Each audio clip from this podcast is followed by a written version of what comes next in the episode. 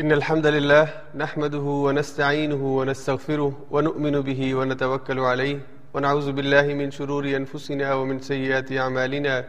من يهده الله فلا مضل له ومن يضلل فلا هادي له ونشهد أن لا إله إلا الله وحده لا شريك له ونشهد أن محمدا عبده ورسوله. قال الله عز وجل في محكم كلامه المجيد بعد نقول أعوذ بالله من الشيطان الرجيم. وإذا سمعوا ما أنزل إلى الرسول ترى أعينهم تفيض من الدمع مما عرفوا من الحق يقولون ربنا آمنا فاكتبنا مع الشاهدين صدق الله العظيم۔ اللہ رب العزت کا ہم شکر ادا کرتے ہیں جس نے ہمیں ایمان اور صحت کی حالت میں رمضان کی ان مبارک گھڑیوں کے اندر کچھ لمحات قرآن کے ساتھ وابستہ ہونے اور قرآن کا ترجمہ اور قرآن کے مضامین کو سمجھنے کی توفیق عطا فرمائی۔ اللہ کا جتنا بھی شکر ادا کیا جائے وہ کم ہے اور ہر نیکی اور ہر اچھے اور بھلے کام کے اوپر جو توفیق ملتی ہے، اللہ ہی کی طرف سے ملتی ہے، اس کا شکر ادا کرنا چاہیے اور اس سے آئندہ بھی زندگی کے اندر نیکی کی توفیق مانگتے رہنا چاہیے۔ آج کے دورہ قرآن میں ساتویں پارے امین کے اوپر انشاءاللہ بات ہوگی اور ساتویں پارے میں بنیادی طور پر سورہ معاہدہ اور سورہ انعام دو صورتیں ہیں جن کا خلاصہ انشاءاللہ ہم پیش کریں گے۔ سورہ معاہدہ کا آخری حصہ تقریباً چار رکوع اس کے اندر شامل ہے آیت نمبر تراسی سے لے کر اختتام تک، اور پھر سورہ نام آیت نمبر ایک سے آیت نمبر ایک سو دس تک، یہ مضامین ہے جو آج انشاءاللہ ہم آج کے پارے میں پڑھیں گے۔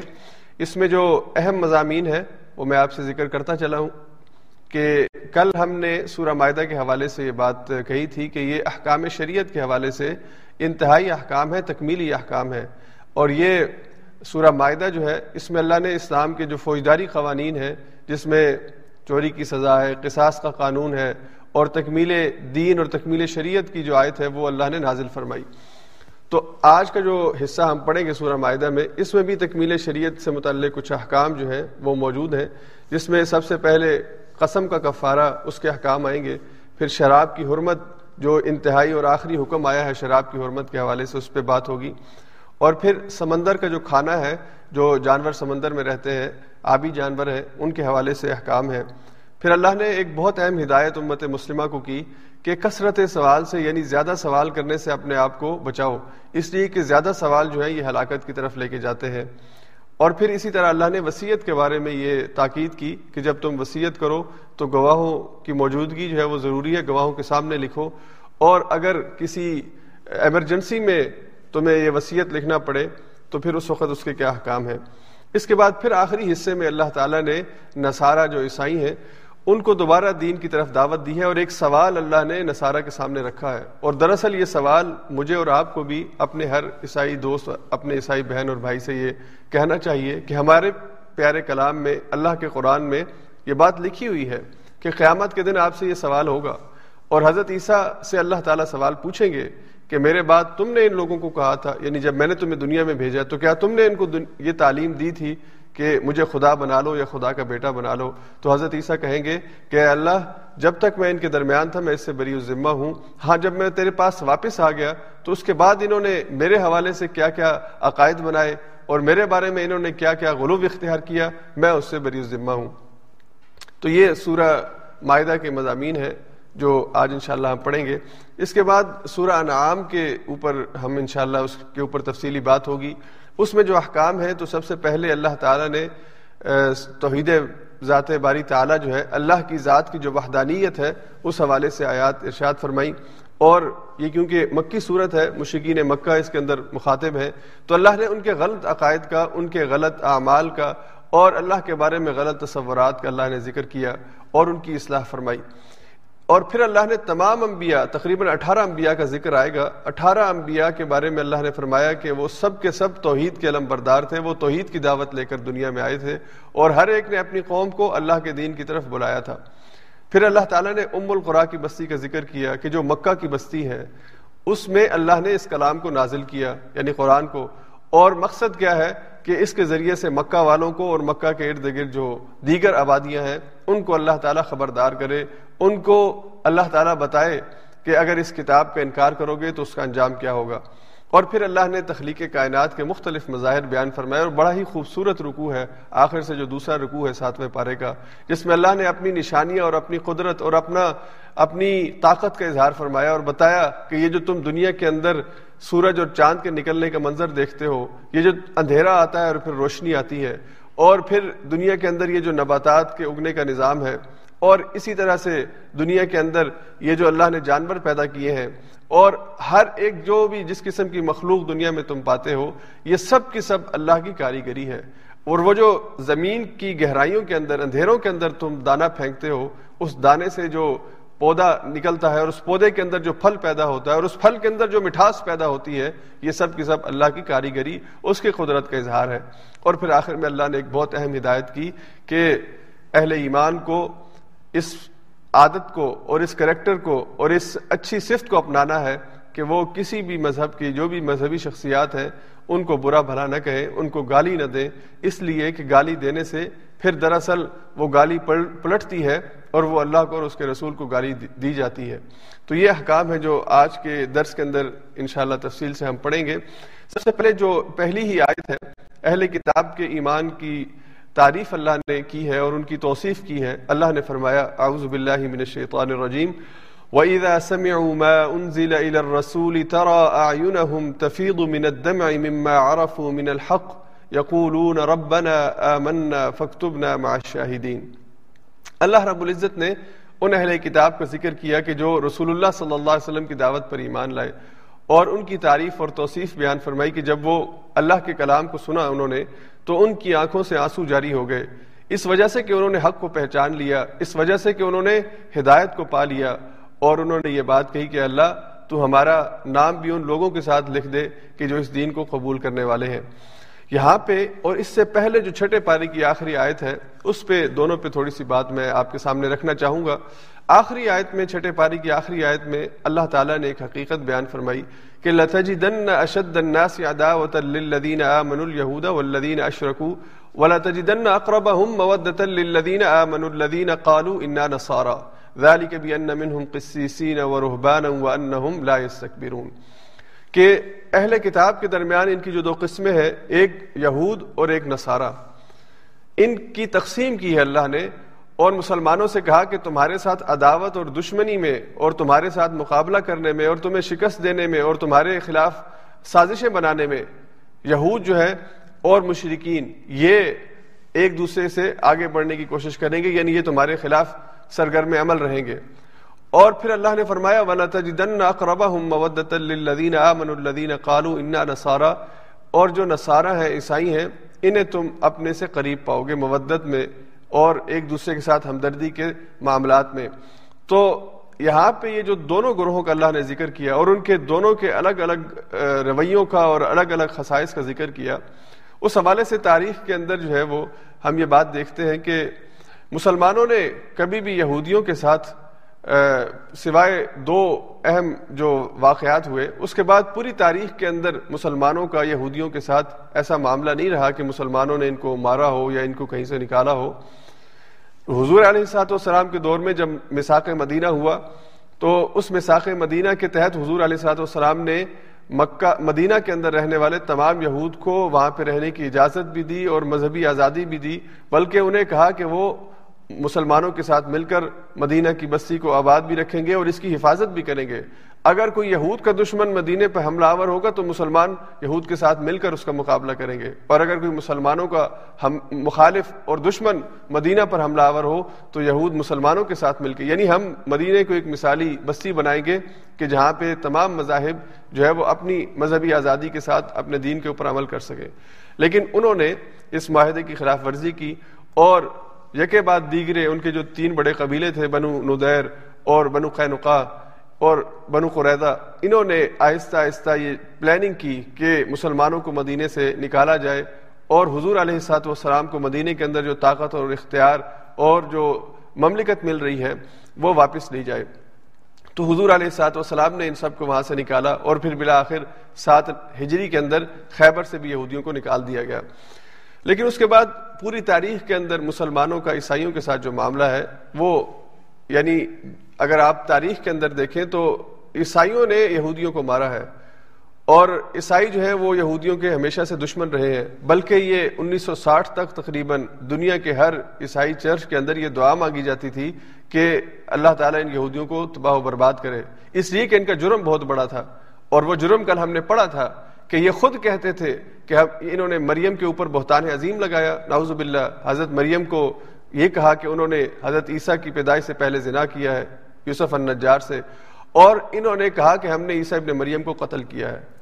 تو عیسیٰ تو ظاہری بات ہے، عیسائیوں کے لیے خدا کی حیثیت رکھتے تھے، خدا کے بیٹے کی حیثیت رکھتے تھے۔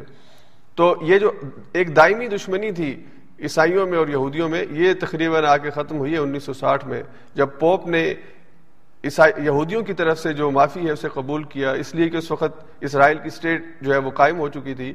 اور اسرائیلی اسٹیٹ نے یہ کہا کہ یہ جو جس کے بارے میں تم بد دعا کرتے ہو یا جس کے ساتھ تم نے دشمنی رکھی ہوئی ہے، یہ اور یہود تھے اور ہم یہود اور ہیں۔ ہم وہ والے یہود نہیں ہیں۔ تو اس کے بعد سے پھر ایک عیسائی یہودی دشمنی کی بجائے دوستی کا ایک مظہر جو ہے وہ ہمارے سامنے آیا۔ وگرنہ پوری تاریخ کے اندر ان کی آپس کی جو جنگیں ہیں اور آپس میں ان کے جو ایک دوسرے سے اختلافات ہیں، اس سے تاریخ جو ہے وہ بھری پڑی ہے۔ تو اللہ نے جب یہ کہا کہ یہود تمہارے ساتھ دشمنی میں پیش پیش ہوں گے اور عیسائی تمہارے قریب ہوں گے، تو اس کے بارے میں ایک بڑی خوبصورت بات جو ہے وہ ایک مستشرق گزرے جو بعد میں مسلمان ہوئے، گیری ملر انہوں نے کہی۔ انہوں نے کہا کہ قرآن کریم کی دو آیات ایسی تھی یہ دو مواقع ایسے تھے کہ اس وقت قرآن کو جھوٹا ثابت کیا جا سکتا تھا۔ پہلا انہوں نے کہا کہ جب سورہ لہب نازل ہوئی، تبت یدا ابی لہب و تب، اللہ نے ابو لہب کی بربادی کا ذکر کیا اور اس کے جہنم رسید ہونے کا ذکر کیا۔ تو یہ مکہ کی ابتدائی آیات ہیں جب یہ سورج جو ہے وہ نازل ہوئی۔ اس لیے کہ جب حضور علیہ صاحب والسلام نے دعوت دینا شروع کی، آپ نے ایک دعوت کے اہتمام کیا جس میں آپ نے مدینہ کے رؤسا کو اور اپنے رشتہ داروں کو اور عزیزوں کو بلایا اور اسلام کی دعوت دی۔ تو اس نے دعوت سننے کے بعد کہا، ابو لہب نے کہ محمد صلی اللہ علیہ وسلم، تیرے ہاتھ ٹوٹ جائے، تو تباہ و برباد ہو جائے کہ تو نے اس کام کے لیے ہمیں بلایا تھا۔ تو اس پر پھر اللہ نے فرمایا کہ تب بن یدا ابی لہب بن و تب ماں اغنا مال و ماں کسب۔ دراصل ہاتھ تو ابو لہب کے ٹوٹیں گے اور تباہ و برباد یہ ہوگا۔ اس صورت کے نزول کے تقریباً گیارہ سے بارہ سال کے بعد ابو لہب کی ڈیتھ ہوئی ہے۔ یعنی وہ دس گیارہ سال اس کے بعد زندہ رہا ہے۔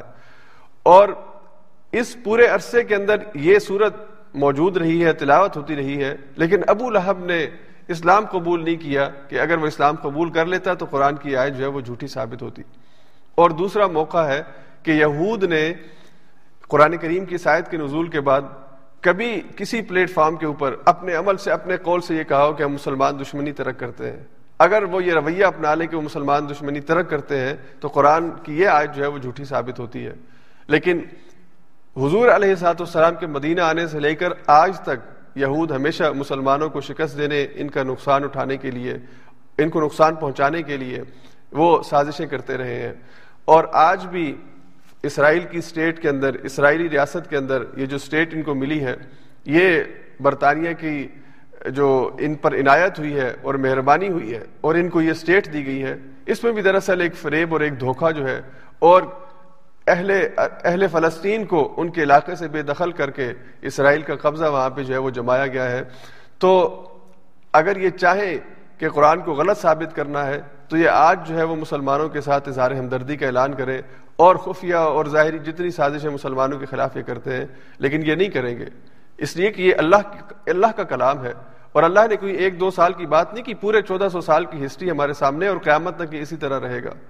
تو اس لیے اللہ نے یہاں پہ یہود اور نصارہ دونوں کا تذکرہ کیا اور نصارہ جو تھے، جو حضرت عیسیٰ کے پیروکار تھے، حضرت عیسیٰ کے ماننے والے تھے، ان کی تعریف اور توصیف کی اور خاص طور پر ان کے کچھ علماء کی، جو روحابان ہے قصیسین ہے اس لیے کہ ان کے پاس اللہ کی طرف سے جو ہدایت حضرت عیسیٰ کی صورت میں آئی تھی اور اس کے بعد پھر حضور علیہ صاحب والسلام کی دعوت ان تک پہنچی، تو انہوں نے اس حق کو پہچان لیا۔ اور ان آیات کی تشریح کے اندر نجاشی جو یمن کا بادشاہ تھا، حبشہ کا بادشاہ تھا، اس کو جب یہ آیات پڑھ کے سنائی گئی حضرت مریم علیہ السلام کے حوالے سے، تو اس نے یہ آیات سن کے اس کی آنکھوں سے آنسو جاری ہو گئے اور اس نے کہا کہ حضرت مریم کے بارے میں جو تم نے کہا ہے یعنی اللہ کا کلام کہہ رہا ہے، وہ حقیقت کے بالکل مطابق ہے اور واقعہ عیسیٰ اور مریم جو تھا، پیدائش عیسیٰ اور مریم، حضرت عیسیٰ کی جو پیدائش تھی، وہ بالکل ان آیات کے ہو بہو بالکل ٹھیک ہے۔ تو اس نے اسلام قبول کیا۔ اور اس نے اسلام کی صداقت اور پھر بعد میں حضور علیہ سات وسلام نے جب اس کی وفات ہوئی تو اس کا جنازہ مدینہ کے اندر پڑا اور صحابہ سے کہا کہ تمہارا بھائی حبشہ میں فوت ہوا ہے، نجاشی، اس کے جنازے کا اہتمام کرو۔ تو اللہ نے ان کے ایمان کی صفت اور تعریف یہاں پہ بیان فرمائی کہ جب وہ ہدایت کو پاتے ہیں، جب وہ حق کو پا لیتے ہیں، تو ان کی آنکھوں سے آنسو جاری ہو جاتے ہیں۔ اور یہ اگین پھر میں آج آپ سے یہ بات کہوں گا کہ یہ میرے اور آپ کے لیے دعوت عمل ہے۔ کہ جب اللہ کی طرف سے ہدایت ملتی ہے تو پھر اہل ایمان کا رویہ یہ ہونا چاہیے کہ اس پر شکر گزاری ہو۔ اور سب سے اچھی بات تو یہ ہے کہ اس شکر کے احساس کے اوپر ہماری آنکھوں سے آنسو بھی جاری ہو۔ اے اللہ، تیرا شکر ہے۔ تو نے ہمیں ان بندوں میں پیدا کیا کہ جو تیرے ماننے والے ہیں۔ اے اللہ، تیرا شکر ہے کہ جس ہدایت کے لیے انسان ٹھوکریں کھاتا ہے۔ سلمان فارسی کی زندگی کا مطالعہ کیجیے۔ کتنا سفر انہوں نے کیا اس ہدایت کی تلاش کے اندر۔ کبھی اس در پہ، کبھی اس در پہ، کبھی یہاں، کبھی وہاں، اور بلا آخر مدینہ میں حضور علیہ سات وسلام کو پا لیا۔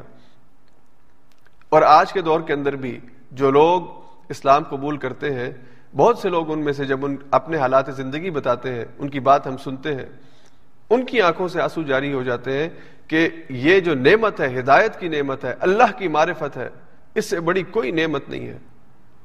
اور قرآن کی اس آیت کی عملی تفسیر ہم اپنی آنکھوں سے دیکھتے ہیں کہ اہل کتاب خاص طور پہ عیسائی، جب ان کا خاص طور پہ کوئی پڑھا لکھا یا سلجھا ہوا آدمی اسلام قبول کرتا ہے، اس کی آنکھوں سے آنسو جاری ہوتے ہیں۔ ہمارے پاس پچھلے سال یہاں پہ جدہ سے مسٹر سمیول آئے، جو واشنگٹن ڈی سی کے رہنے والے ہیں۔ لیکن اب جدہ میں رہتے ہیں کچھ سالوں سے۔ اور انہوں نے جب اپنے ایمان کا تذکرہ کیا، تو بات کرتے ہوئے ان پر یعنی ان ان کی آنکھوں سے آنسو جاری ہوئے۔ اور انہوں نے کہا کہ میں نے اپنی زندگی کے اندر دوسرا جو دوسری سائڈ ہے یعنی بے رہ روی کی، بے حیائی کی، غلطی کی، گناہ کی، وہ ساری دیکھی ہے۔ اور جب مجھے ہدایت اللہ نے دی ہے، تو میں نے اللہ کا شکر ادا کیا اور مجھے افسوس ہوا کہ جو زندگی میں گزار چکا تھا۔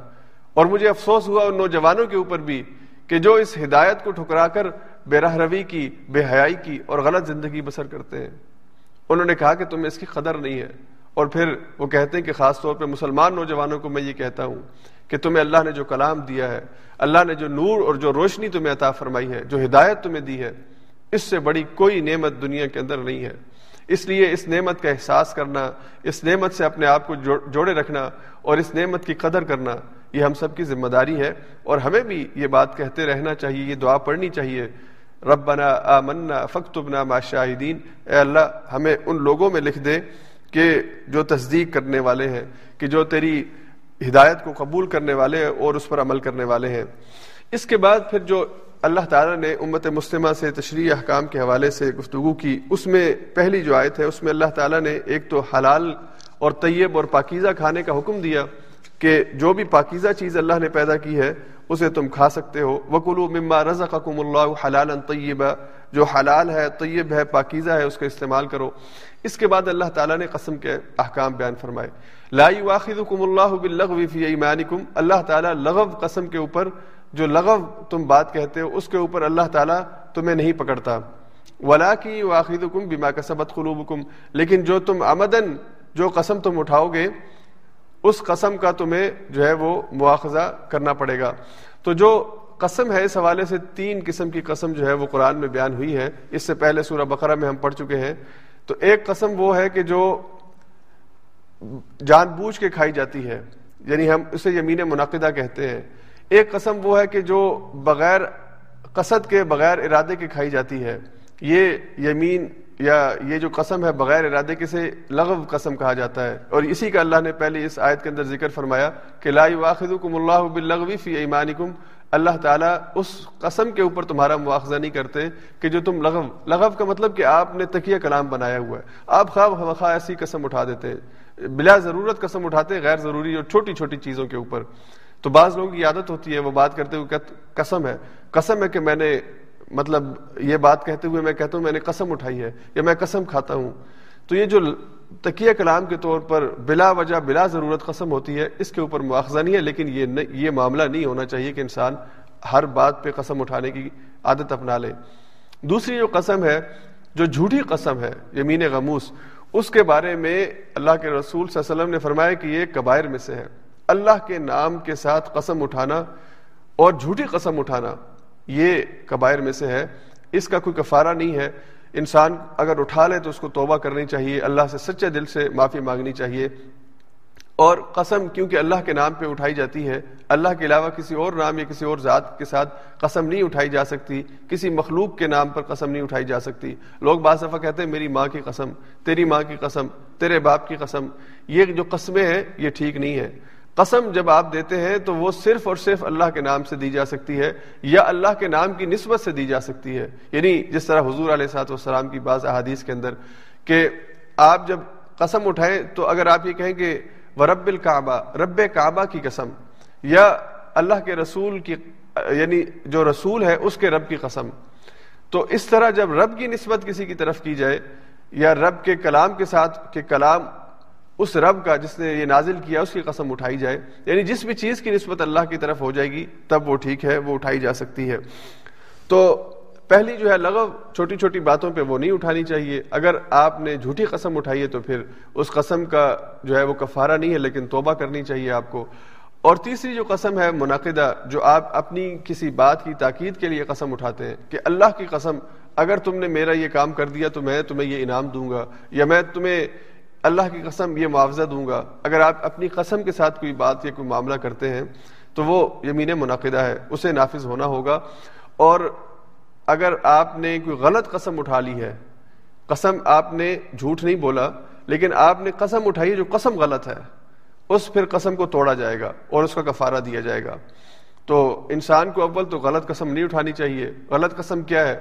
کہ مثال کے طور پر آپ یہ قسم اٹھا لیں، اللہ کی قسم کہ میں آپ آپ اپنے ماں باپ سے ناراض ہیں تو آپ اپنے باپ کو کہیں کہ میں تم سے ساری زندگی بات نہیں کروں گا اور اس پہ قسم اٹھا لیں۔ یا آپ اپنے بھائی سے ناراض ہیں تو آپ قسم اٹھا لیں کہ میں قسم اٹھاتا ہوں ساری زندگی تیرے سے بات نہیں کروں گا۔ یہ غلط قسم ہے۔ تو اس قسم کی جو قسم آپ اٹھاتے ہیں، اس کا پھر کفارہ دینا ہوگا۔ اور کفارہ کیا ہے؟ کہ اطعام معاشرتی مساکین دس مسکینوں کو کھانا کھلا دیا جائے۔ من اوسطی ماتو تیمون اہلیکم، اور کھانا اس لیول کا ہو جو تو آپ اپنے اسٹینڈرڈ کے مطابق کھاتے ہیں۔ اگر آپ بہت امیر ہیں اچھا کھانا کھاتے ہیں، اسی حساب سے آپ دس مسکینوں کو کھانا کھلائیں۔ یا ایک مسکین کو دس دفعہ کھانا کھلا دیں۔ اور اگر آپ کے پاس یہ رقم نہیں ہے، تو دوسری آپشن ہے کہ آپ او کس ان کو لباس پہنا دیں، ان کے لباس کا انتظام کر دیں دس مسکینوں کا۔ یا پھر تحریر و رقبہ آپ ایک گردن آزاد کر دیں ایک غلام کو آزاد کر دیں اور پھر آخر میں اللہ نے فرمایا کہ اگر فعلم یجد اگر تمہیں یہ چیزیں نہ ملے تو پھر دس تین روزے ہیں جو تم کو رکھنے ہیں۔ تو تین روزے جو ہیں، یہ ایک آخری چوائس ہے اس آدمی کے لیے جس نے قسم کا کفارہ ادا کرنا ہو۔ تو یہ جو ترتیب ہے، اس ترتیب کا لحاظ رکھا جائے گا۔ یعنی سب سے افضل اور بہتر یہ ہے کہ کھانا کھلایا جائے۔ اگر وہ ممکن نہیں ہے تو لباس، اور اگر وہ ممکن نہیں ہے تو تیسری تو قسم آج کل ویسی ہی ویلڈ نہیں ہے۔ پھر تین روزے رکھنے کی باری آئے گی۔ اس کے بعد اللہ تعالیٰ نے شریعت کے دیگر احکام بیان فرمائے اور اس میں سب سے پہلے اللہ نے شراب اور جوئے کی حرمت کا ذکر فرمایا۔ اللہ تعالیٰ نے اس سے پہلے دو آیات شراب کی حرمت بیان فرمائی ہے لیکن وہ ایسا حکم نہیں تھا جس سے انتہائی حرمت ہو یعنی آخری حرمت کا حکم ہو، بلکہ اللہ نے پہلے یہ کہا کہ شراب اور جوا یعنی خمر اور میسر دونوں لفظ جو ہیں، شراب اور جوا تو یہ فائدے کے لیے بھی ہیں، لیکن ان کا نقصان زیادہ ہے فائدے سے۔ قلفی ہما اسم کبیر و منافع الناس و اسم ہما اکبر منفیما تو ان کا گناہ جو ہے، ان کے فائدے سے زیادہ ہے، اس لیے اس کو ترک کر دینا چاہیے۔ پھر اللہ نے دوسری آیت سورہ نساء میں ہم پڑھ چکے ہیں۔ یا ایھا الذین آمنوا لا تقربوا الصلاة وانتم سکارا۔ اے ایمان والو، نشے کی حالت میں نماز کے قریب مت آؤ۔ اور پھر یہاں پہ اللہ نے آخری حکم ارشاد فرمایا کہ انما الخمر والمیسر والانصاب والازلام رجس من عمل الشیطان۔ یہ خمر یعنی شراب، میسر، جوا اور ازلام، یہ جو پانسے کے تیر ہیں، یہ ساری چیزیں، یہ اللہ نے فرمایا رج سن یہ گندگی ہے، من عمل شیطان شیطانی عمل ہے فج تنی اس سے باز آ جاؤ لال لکم تفلحون، تاکہ تم فلاح پا سکو، کامیابی اور کامرانی تمہارا مقدر بن سکے۔ اور جب یہ آیات پڑھ کے مدینہ کی گلیوں میں سنائی گئی ہیں، تو سیرت کی کتابوں میں یہ بات لکھی ہے کہ جس گھر میں جتنی شراب تھی، وہ شراب اسی وقت جو ہے وہ مٹکے ٹوٹے ہیں اور مدینہ کی گلیوں کے اندر شراب بہنے لگی ہے یعنی اس حکم پر کسی نے کوئی چون چرا نہیں کی ہے۔ کسی نے یہ نہیں کہا کہ میں نے بڑا پیسہ خرچ کر کے یہ شراب کے چار مٹکے خریدے ہیں۔ یہ میں پی لوں، اس کے بعد نہیں پیوں گا۔ کسی نے یہ نہیں کہا کہ میں نے اپنا بزنس جو ہے وہ ڈیولپ کیا ہوا ہے۔ میرا اربوں کا نقصان ہو جائے گا، کروڑوں کا نقصان ہو جائے گا یا لاکھوں کا نقصان ہو جائے گا۔ جب اللہ کا یہ حکم آ گیا کہ یہ اس سے اجتراب کرو، اس سے باز آ جاؤ، یہ حرام قرار دے دی گئی ہے۔ تو پھر جس کے پاس جتنی شراب تھی اس نے ادھر ہی پھینک دی ہے۔ کسی ایک صحابی کے بارے میں کسی جگہ یہ نہیں لکھا ہوا کہ اس نے اس حرمت کے بعد یہ کہا ہو کہ میں کچھ لمحے یا کچھ دن یا کچھ کاروبار مزید جو میرا ہے یہ میں فروخت کروں۔ نہیں، جہاں جس کے پاس جتنی تھی اس نے وہیں پہ بہا دی ہے۔ اور یہ رویہ ہمیں اپنے اندر ڈیولپ کرنے کی ضرورت ہے۔ جہاں پہ ہمیں پتہ چل جائے کہ یہ اللہ کا حکم ہے، یہ حد ہے۔ وہاں پہ ہم اپنے آپ کو روک لیں، چاہے ہمارا کتنا ہی نقصان ہوتا ہو۔ یہ اصل ایمان ہے۔ اللہ کو یہی ایمان مطلوب ہے۔ اور اللہ ایسے ہی لوگوں سے محبت کرتا ہے کہ جو اس کے آگے سر تسلیم خم کرتے ہیں۔ یہ جو اللہ نے ہمارا نام مسلم رکھا ہے، اس مسلم نام کے معنی کے اندر یہ بات شامل ہے کہ ہم سر تسلیم خم کرتے ہیں۔ ہم تیرے آگے جھکتے ہیں، ہم تیرے حکم کو پریورٹی دیتے ہیں، ترجیح دیتے ہیں، اسے اپنا اول اور اپنا آخر سمجھتے ہیں۔ جب تیرا حکم آ جائے، وہی ہماری رضا ہے، وہی ہماری خوشی ہے۔ اس کے بعد پھر ہمارا آگے کوئی اگلا قدم ہم نہیں اٹھائیں گے۔ تو اللہ نے یہ شراب اور جوئے کی حرمت کے حکام بیان فرمائے۔ اس کے بعد اللہ تعالیٰ نے جو محرم ہے، احرام پہن کر عمر حج کے لیے گیا ہے، اس کے حوالے سے فرمایا کہ وہ شکار نہیں کر سکتا۔ احرام کی حالت میں شکار پر پابندی ہے۔ اور پھر اللہ نے فرمایا کہ جو سمندر کا شکار ہے اور سمندر کا جو جانور ہے، اللہ نے اسے حلال قرار دیا ہے۔ اللہ نے قرآن میں فرمایا کہ یا الذین آمنو، اے ایمان والو، احل لکم سعید البحر۔ تمہارے لیے بحر یعنی سمندر کا جو شکار ہے، اللہ نے وہ حلال قرار دیا ہے۔ تو یہ سمندر کے اندر عمومی طور پر جو چیز کھائی جاتی ہے، وہ مچھلی ہے۔ اور اس کے علاوہ دیگر بھی کچھ مچھلیوں کے علاوہ دیگر بھی کچھ مخلوقات یا کچھ جانور جو ہیں، وہ سمندر کے اندر رہتے ہیں۔ تو اب اس آیت کے مفہوم کے اندر پھر علماء کے درمیان فقہا کے درمیان تھوڑا سا اختلاف ہے۔ بعض علماء یہ کہتے ہیں کہ سمندر کے اندر وہ مچھلیاں کہ جن مچھلیوں کے اندر ایسی عادات پائی جائیں کہ جن عادات کی وجہ سے زمین پر چلنے والے جو جانور ہیں وہ حرام کیے گئے ہیں، تو وہ مچھلیاں بھی حرام قرار پائیں گی۔ جس طرح اب زمین کے اوپر اگر مثال کے طور پر چیڑ پھاڑ کرنے والا کوئی درندہ ہے، تو وہ حرام ہے۔ اور اسی طرح اگر مچھلیوں کے اندر دوسری مچھلیوں کو کھانے والی یا اسی صفت کی حامل بڑی مچھلیاں، جس طرح ویل مچھلی ہے یا دیگر شارک کی مچھلیاں ہیں ان کو بھی حرام قرار دیا گیا ہے۔ یہ ایک اپروچ ہے۔ دوسری فقہا کی رائے یہ ہے کہ اللہ نے اس کی تخصیص نہیں کی اور حضور علیہ سات والسلام نے اپنی حادیث میں تخصیص نہیں کی کہ کون سی مچھلی حلال ہے، کون سی حرام ہے۔ اس لیے جو بھی مچھلی ہے، چاہے وہ دوسری مچھلیوں کو کھاتی ہے، نہیں کھاتی ہے، وہ بڑی ہے یا چھوٹی ہے، ہر ہر قسم کی مچھلی جو ہے وہ حلال ہے۔ اور پھر اسی طرح رسول اللہ صلی اللہ علیہ وسلم نے جو مچھلی یا سمندر کا جو جانور ہے، اس کے مردار کو حلال قرار دیا ہے۔ تو وہاں سے پھر فقہا کی یہ دو رائے بنی ہے کہ مچھلی اور سمندر کے جو احکام ہے یہ الگ ہے اور جو خشکی کے احکام ہے یہ الگ ہے خشکی کے جانوروں کے حکم کو سمندر کے جانوروں کے اوپر قیاس نہیں کیا جا سکتا۔ تو یہ ایک الگ الگ فقی آرا ہے۔ اس وجہ سے فقہ حنفی کے اندر صرف مچھلی جو ہے اس کے استعمال کی اجازت ہے اور جو بڑی مچھلیاں ہیں جن کے اندر درندگی کا عنصر پایا جاتا ہے یا اس کے علاوہ جو دیگر چھوٹی اور چیزیں مثال کے طور پر جھینگا ہے یا اور چیزیں ہیں، اس حوالے سے تھوڑا سا ایک اختلاف ان کے درمیان موجود ہے۔ یعنی بعض علماء جو ہے فقہ حنفی کے علماء، وہ اسے جائز قرار دیتے ہیں، بعض جائز نہیں قرار دیتے۔ تو یہ ہر ایک کی اپنی اپنی سمجھ اور انڈرسٹینڈنگ ہے۔ تو یہاں پہ اللہ تعالیٰ نے سمندر کے شکار کے حوالے سے فرمایا کہ یہ حلال ہے اور اس کا مردار بھی حلال ہے۔ پھر اللہ نے ایک بہت اہم ہدایت کی کہ کثرت سوال سے اپنے آپ کو منع کرو۔ یعنی زیادہ سوال مت کرو۔ اس لیے کہ زیادہ سوال جو ہے، یہ تم کو مشکل کی طرف لے جائیں گے۔ حضور علیہ السلام سے ایک دفعہ ایک صحابی نے پوچھا، بلکہ آپ نے جب یہ بیان فرمایا کہ اللہ نے حج کو فرض کیا ہے، تو اس نے پوچھا کہ سال میں ایک دفعہ؟ تو حضور خاموش رہے۔ اور پھر حضور نے بعد میں اس سے کہا کہ اگر میں کہہ دیتا کہ ہاں تو تمہارے اوپر یہ ہر سال فرض ہو جاتا۔ اس لیے جب اللہ رب العزت نے یا اللہ کے رسول صلی اللہ علیہ وسلم نے کسی چیز کی وضاحت اور تفصیل نہیں بیان فرمائی، تو اس کی وضاحت مانگنے کے لیے بار بار سوال مت کیا کرو۔ ہاں کسی حکم کی آپ کو سمجھ نہیں آئی، وہ ایک الگ بات ہے۔ لیکن اگر کوئی ایک چیز بیان کر دی گئی ہے، تو پھر اس کے بعد اس کو مزید کو ریدنا اس کے بارے میں مزید پوچھنا، یہ رویہ ٹھیک نہیں ہے۔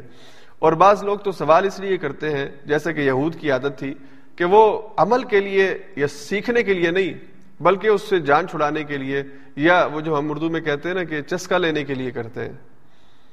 لوگوں کو جواب علم کے لیے نہیں چاہیے ہوتا۔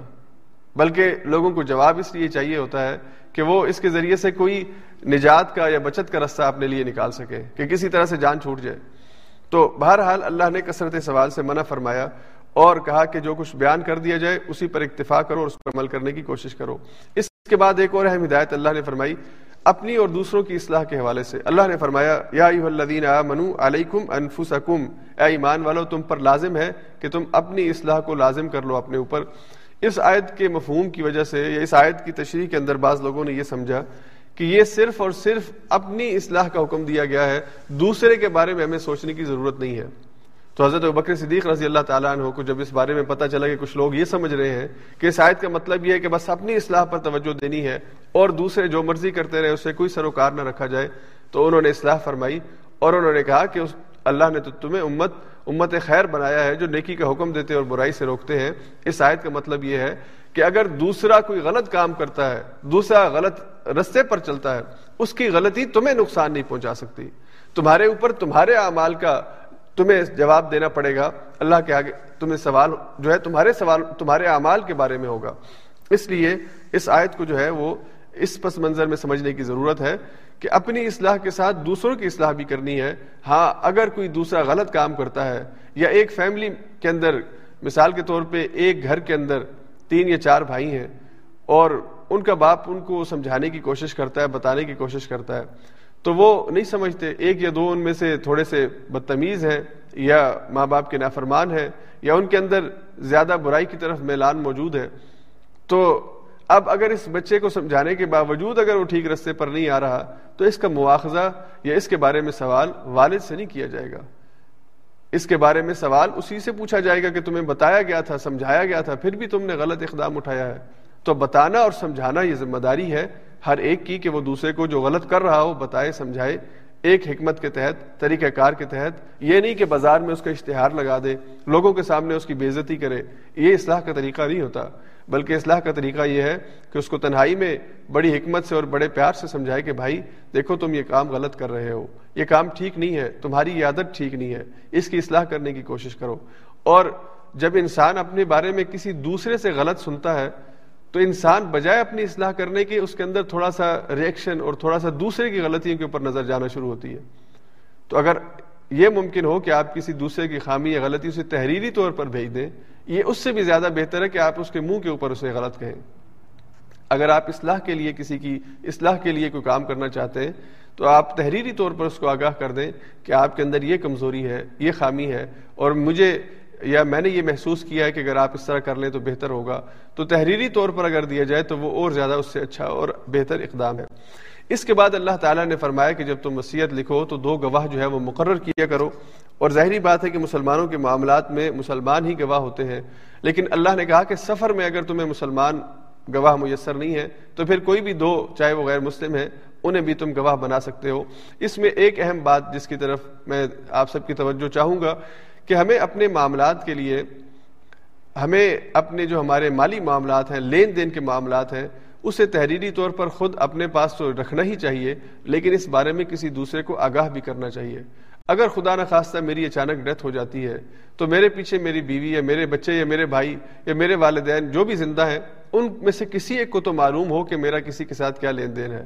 تو اس لیے یہ جو تحریری طور پر اپنے معاملات کا کا لکھنا ہے، یہ یہ ضروری ہے۔ جب آپ کسی دوسرے سے معاملہ کرتے ہیں، اس کے بارے میں آیت الدین میں گزر چکا کہ اسے بھی لکھ لیا کریں دو گواہوں کی موجودگی میں۔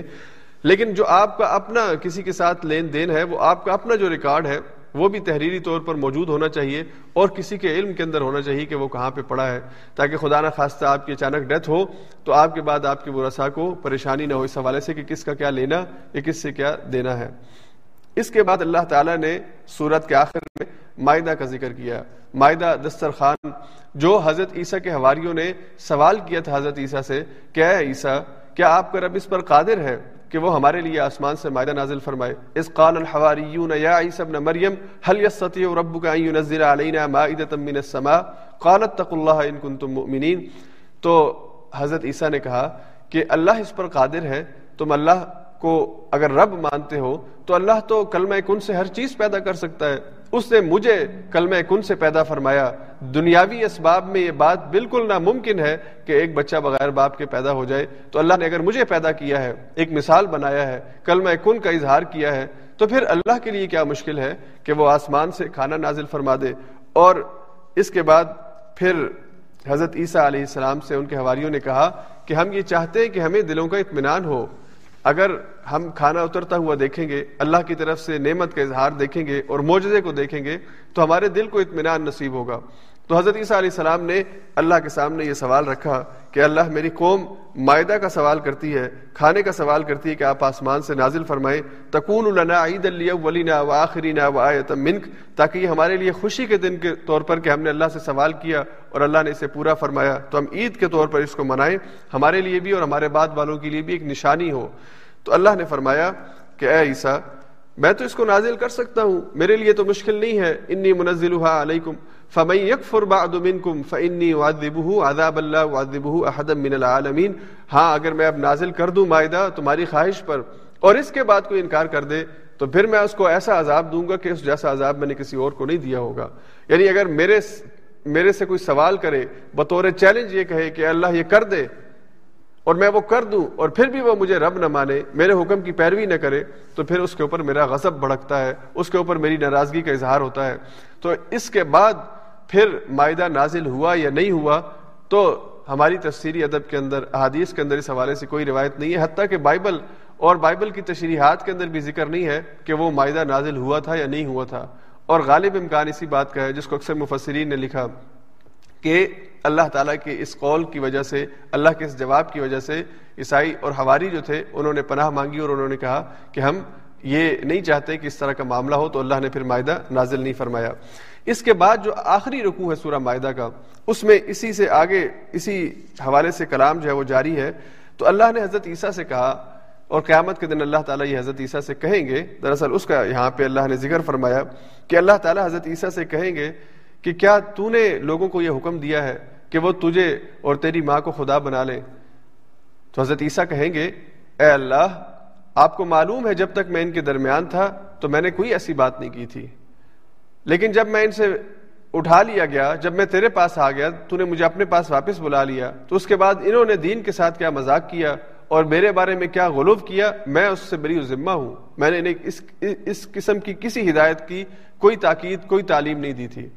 بلکہ میں نے ان سے کہا تھا کہ ان اللہ ربی و رب فابدو اللہ ہی میرا رب ہے اور تمہارا رب ہے، اس کی بندگی کرو۔ تو وہاں پہ حضرت عیسیٰ علیہ السلام اپنے اللہ کے سامنے اپنی برات کا اعلان کریں گے اور عیسائیوں کے لیے یہ سوال آج کی دنیا کے اندر بھی جتنے اور قیامت تک جتنے عیسائی آئیں گے، حضرت عیسیٰ کے دوبارہ آنے سے پہلے ان سب کے سامنے یہ سوال رکھنا ہے کہ قیامت کے دن جب حضرت عیسیٰ اپنے آپ کو بری ذمہ قرار دیں گے، تو پھر اس وقت آپ اللہ کے سامنے کیا جواب دے سکیں گے؟ اس کے بعد اگلی سورت جو ہے وہ سورہ نعام ہے۔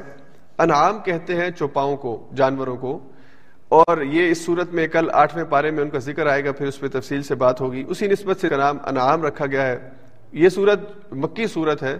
اس میں اللہ تعالیٰ نے مشرقین مکہ سے خطاب کیا ہے۔ پہلی جو یہ سورہ بقرہ، سورہ آل عمران، سورہ نساء اور معاہدہ یہ چار صورتیں گزری ہیں۔ یہ مدنی صورتیں تھیں۔ اس میں اللہ تعالیٰ نے مسلمانوں کو پہلے امت سابقہ کا پورا احوال سنایا، ان کی کہانی سنائی، ان کے غلط حرکتیں اور ان کے غلط کرتوت بتائے۔ اور پھر ان کی ذمہ داری، مسلم امہ کی ذمہ داری ان کو بتائی کہ اب تم نے دنیا کے اندر امامت اور قیادت کرنی ہے، شہادت الناس کا کام تم نے کرنا ہے اور اللہ کے دین کو قائم تم نے کرنا ہے۔ اس لیے ان لوگوں کی غلطیاں مت کرنا جو انہوں نے غلطیاں کی ہیں۔ ایک ایک کر کے اللہ نے گنوائی ہیں۔ کل میں نے ذکر کیا کہ یہود کے پندرہ بڑے جرائم اللہ نے ذکر کیے۔ یہ جرم کیا، یہ جرم کیا، یہ جرم کیا۔ اور اس جرم کی پاداش میں اللہ نے ان کے ساتھ یہ معاملہ کیا۔ تو اللہ نے امت مسلمہ کو سمجھایا کہ جس روش پر وہ چلے تھے، وہ تم نے نہیں چلنا۔ تو اب یہاں پہ ان صورتوں کے اندر، یہ جو اگلی دو صورتیں ہیں مشکین مکہ کا ذکر ہے، اور اللہ تعالیٰ نے ان کی اصلاح فرمائی ہے۔ اور اس کے نزول کے حوالے سے یہ ہے کہ یہ بالکل آخر میں یعنی بارہ سے تیرہ نوی سال جو ہے، ہجرت سے بالکل پہلے کے جو دو سال ہیں، ان کے اندر ان کے مضامین جو ہے وہ نازل ہوئے ہیں۔ اس میں اللہ تعالیٰ نے بنیادی طور پر اہل یہ توحید ذات باری تعالیٰ کے حوالے سے ہدایات دی ہیں اور مشکین مکہ کو دعوت دی ہے کہ وہ اللہ کا جو نیت کا تصور ہے اسے قبول کریں اور انہوں نے یہ جو بت بنا رکھے ہیں، کبھی وہ پتھر کے سامنے جھکتے ہیں، کبھی وہ کسی کو خدا بناتے ہیں اور کسی کو خدا بناتے ہیں، تو اللہ نے فرمایا کہ ان سے نکلو اور اللہ نے حضرت ابراہیم کی مثال جو ہے وہ یہاں پہ پیش فرمائی۔ اس کے بعد مشرقین کے جو غلط عقائد ہیں، انہوں نے اللہ کے بارے میں جو غلط عقائد اختیار کر رکھے تھے۔ اور اللہ کا حق جو دوسروں کو دیا ہوا تھا، جانوروں کے بارے میں جو مشرکانہ عقائد تھے، انسانوں کے بارے میں مشرق عقائد، ان سب کا ذکر اللہ نے تفصیل سے صورت میں کیا ہے۔ اور پھر اللہ نے ایک اور چیز جو خاص طور پہ اس صورت کے اندر آئی، یہ اس وقت بھی تھی، آج بھی ہے۔ جانوروں کے معاملے میں انسان نے جو شرکیہ کام کیا ہے، اس کا ذکر اللہ نے فرمایا۔ تو اللہ نے فرمایا کہ مشرقین مکہ نے کیسے یہ جو اللہ نے خدمت کے لیے جانور مقرر کر رکھے ہیں ان کو تقرب اور ان کو جو ہے وہ باعث برکت سمجھا اور ان کے حوالے سے کیا گمراہی جو ہے وہ انہوں نے اختیار کی۔ تو یہ عقائد کے حوالے سے سورت جو ہے وہ اللہ نے نازل فرمائی ہے۔ پہلی جو آیت ہے اس سورت کی، اعوذ باللہ من الشیطان الرجیم، بسم اللہ الرحمن الرحیم۔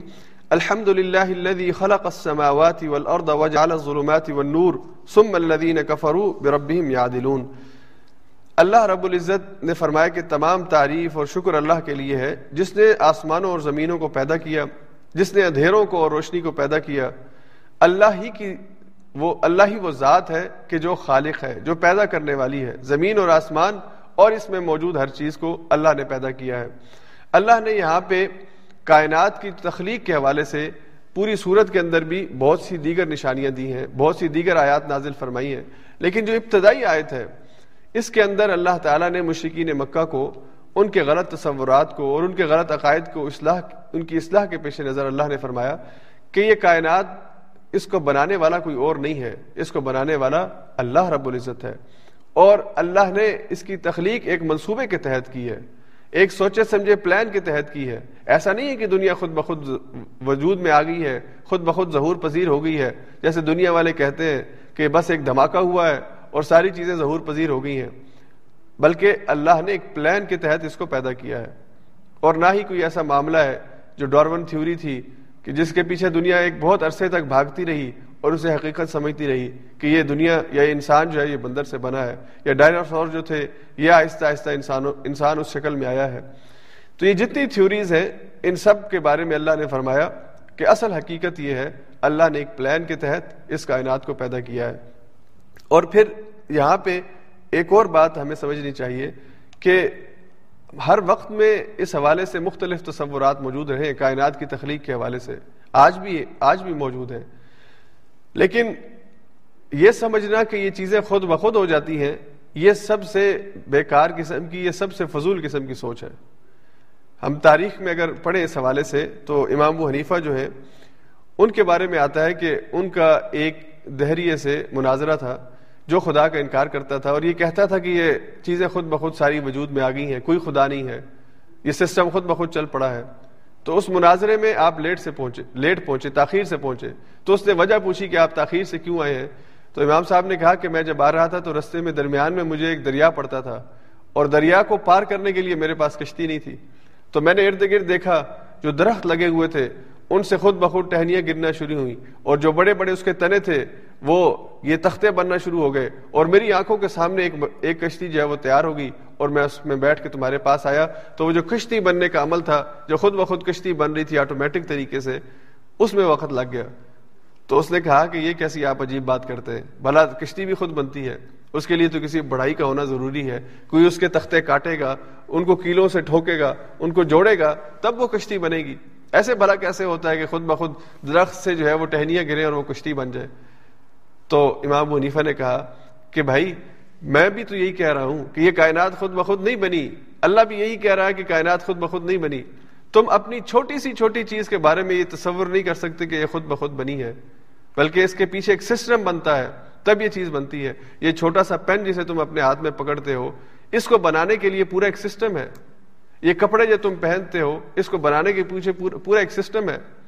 ایسا نہیں ہو سکتا کہ تم رات کو سو اور تمہارے تکیے کے نیچے تمہارے کپڑے آ جائیں، تمہارا کھانا آ جائے۔ خود بخود خود بخود تو کوئی چیز دنیا میں نہیں ہوتی۔ لیکن کائنات کے بارے میں تم نے یہ تصور کر لیا کہ خود بخود ہو گئی ہے۔ کیسی بے وقوفانہ بات ہے، کیسی جہالت والی بات ہے۔ اس لیے اللہ نے فرمایا کہ اللہ وہ ذات ہے جس نے اس کائنات کو پیدا کیا، زمین اور آسمان کو پیدا کیا اور اس میں موجود ہر چیز کو پیدا فرمایا۔ اس کے بعد اللہ تعالیٰ نے آیت نمبر بارہ میں ایک اور اہم ہدایت کی۔ اور مشرقین مکہ کو اور دیگر تمام انسانوں کو اس بات کی طرف توجہ دلائی کہ قل لمن ما فی السماوات والارض، قل للہ كتب على نفسه الرحمہ۔ اے نبی صلی اللہ علیہ وسلم، آپ ان سے کہہ دیجیے، یہ زمین اور آسمان کے درمیان جو کچھ ہے وہ کس کا ہے؟ قل للہ۔ اللہ نے خود ہی جواب دیا، آپ بتا دیجیے، یہ اللہ کا ہے۔ اللہ اس کا اصل مالک ہے، اللہ اس کا اصل اونر ہے۔ اللہ نے یہ پیدا کیا اور وہی اس میں تصرف کا اختیار رکھتا ہے۔ اور پھر اللہ نے فرمایا، کتب علی نفسه الرحمہ، اللہ نے اپنے اوپر رحم کو لازم کر لیا ہے۔ یعنی اللہ نے اپنے اوپر رحم کو واجب کر لیا ہے، فرض کر لیا ہے۔ اور ایک حدیث میں حضور نے فرمایا کہ اللہ کی رحمت جو ہے، اللہ کے غضب کے اوپر بھاری ہے۔ اللہ نے ایک حدیث قدسی میں حضور کو بتایا کہ، ان رحمتی تغلب غضبی، میری رحمت میرے غضب کے اوپر غالب ہے، اور یہ میں نے اپنے اوپر لازم کر رکھی ہے۔ قرآن میں آگے چل کر اللہ کی یہ فرمان جو ہے وہ ہم پڑھیں گے۔ وسیع رحمتی کل شعی میری رحمت ہر چیز کے اوپر وسیع ہے، چھائی ہوئی ہے۔ اور یہ اللہ کی رحمت ہے کہ یہ کائنات آج جو ہے وہ بغیر کسی رکاوٹ کے، بغیر کسی انقطاع کے، بغیر کسی وقفے کے چل رہی ہے کبھی دنیا کو اور دنیا والوں کو اس حوالے سے پریشانی نہیں ہوئی کہ آج سورج جو ہے وہ اپنے ٹائم پر نہیں نکلا، یا آج جو ہے وہ آکسیجن جو ہے وہ کم ہو گئی ہے۔ آج پانی جو ہے وہ میسر نہیں ہے پینے کے لیے۔ اللہ نے اس کائنات کو پیدا کیا اور یہ اس کی رحمت ہے کہ یہ سارا سسٹم چل رہا ہے۔ اور اللہ نے فرمایا کہ اس کائنات کے اندر اگر میں تمہیں تمہارے گناہوں کی وجہ سے پکڑنا شروع کر دوں، ولو یواخذ اللہ الناس بما كسبوا ما ترك على ظهرها من دابہ اگر گناہوں کی پاداش میں انسانوں کو پکڑنا شروع کر دیا جائے تو اللہ فرماتے ہیں کوئی دابا کوئی چرند پرند، کوئی جاندار زمین کے اوپر باقی نہیں بچے گا۔ لیکن یہ اللہ کی رحمت ہے کہ اس نے اپنے سامنے وہ اپنے سامنے دنیا کے جابروں کو دیکھتا ہے، دنیا کے ظالموں کو دیکھتا ہے، دنیا کے فرونوں کو دیکھتا ہے، لیکن اس کے باوجود اپنی رحمت کو روکتا نہیں ہے۔ یہ اللہ کی سنت ہے، اس نے ایک وقت تک مہلت دی ہوئی ہے۔ اس نے ایک وقت تک انتظار کا ایک ٹائم رکھا ہوا ہے۔ ہر چیز کا ایک وقت مقرر کیا ہوا ہے۔ اگر اللہ تعالیٰ گناہ پہ فوراً پکڑ لے، یہ جو گناہ کیا ہے، وہ گناہ دنیا کو دکھا دے۔ اور اللہ کی رحمت میرے معاملے میں، آپ کے معاملے میں، ذرا پرسنل ہو کے سوچئے۔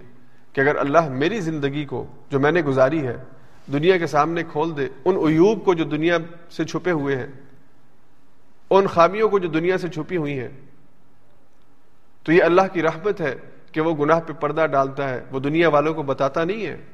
وہ انتظار کرتا ہے کہ میرا بندہ اپنی غلطی پہ متوجہ ہو کے میرے پاس واپس پلٹ آئے۔ تو یہ اللہ کی رحمت ہے جس کی وجہ سے یہ ساری چیزیں چل رہی ہیں اور اللہ نے فرمایا کہ میری رحمت ہر چیز کے اوپر وسیع ہے۔ پھر اس کے بعد اللہ نے ایک اور عقیدے کی اصلاح فرمائی اور یہ جانیے کہ یہ عقیدہ جو ہوتا ہے، فکر اور عقیدہ، یہ بنیادی شرط ہے کسی انسان کے ہدایت کو قبول کرنے کے لیے۔ اگر انسان کی فکر اور عقیدہ ٹھیک نہیں ہے، تو اسے ڈنڈے کے زور پہ دین پر عمل نہیں کروایا جا سکتا۔ کہ آپ زبردستی اس سے دین پر عمل کروا لیں گے۔ اگر انسان ذہنی طور پر کسی عقیدے کو قبول کر لے پھر اسے جبرن دین سے ہٹایا نہیں جا سکتا۔ لیکن ڈنڈے کے زور سے اگر فکر ٹھیک نہیں ہوئی نا، تو کوئی چیز عمل نہیں کروایا جا سکتا۔ یہ دونوں باتوں کو سمجھنے کی ضرورت ہے کہ اللہ کی جو اللہ کی دین کے اوپر عمل ہے اور دل سے عمل ہے، وہ تبھی ممکن ہے جب آپ اپنی فکر، اپنے عقیدے اور اپنے نظریے کو ٹھیک کریں۔ اس لیے مکی زندگی کے تیرہ سالوں میں زیادہ زور عقیدے اور فکر کی اصلاح کے اوپر ہے۔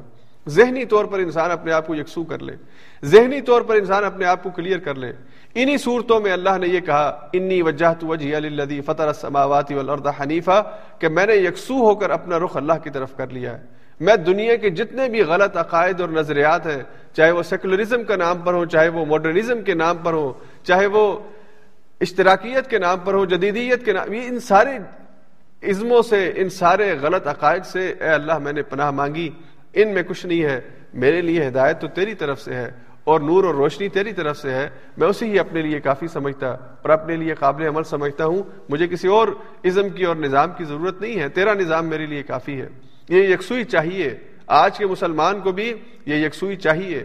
اگر ذہنی طور پر یہ یکسوئی نہیں ہوگی تو مغرب کے یہ جو بہت ہی رنگین قسم کے نعرے ہیں، بہت ہی دل کو لبھانے والے نعرے ہیں۔ آزادی اظہار رائے، مساوات ان نعروں میں ہم سب بہ جائیں گے اور ہماری نوجوان نسل جو ہے وہ اپنی اصل سے ہٹ جائے گی۔ آج ہم مغرب کو بہت ترقی یافتہ سمجھتے ترقی یافتہ ہے بھی، لیکن فکر اور سوچ کے اعتبار سے یہ بہت کھوکھلا ہے۔ یہ تضادات کا شکار ہے۔ یہ اظہار آزادی رائے تو دیتا ہے، لیکن جب اسی نظام کے خلاف بات کی جائے تو پھر یہ کہتا ہے کہ یہ یہ اس کی اجازت نہیں ہے۔ ہاں کسی کے مذہب کو لتاڑ دو اس کی مذہبی شخصیت کے خاکے بنا دو، اس کی اجازت ہے۔ لیکن اس نظام کے خلاف یا اس نظام کے بنانے والوں کے خلاف بات کرو، تو وہ آپ کو پکڑ لیتے ہیں کہ آپ نے ہمارے خلاف جو ہے ہماری بےزتی کی ہے۔ تو بہرحال یہ جو عقیدے کی اصلاح ہے، جو فکر کی اصلاح ہے، یہ اس صورت کا بنیادی مضمون ہے اور تمام مکی صورتوں کا بنیادی مضمون یہی ہے۔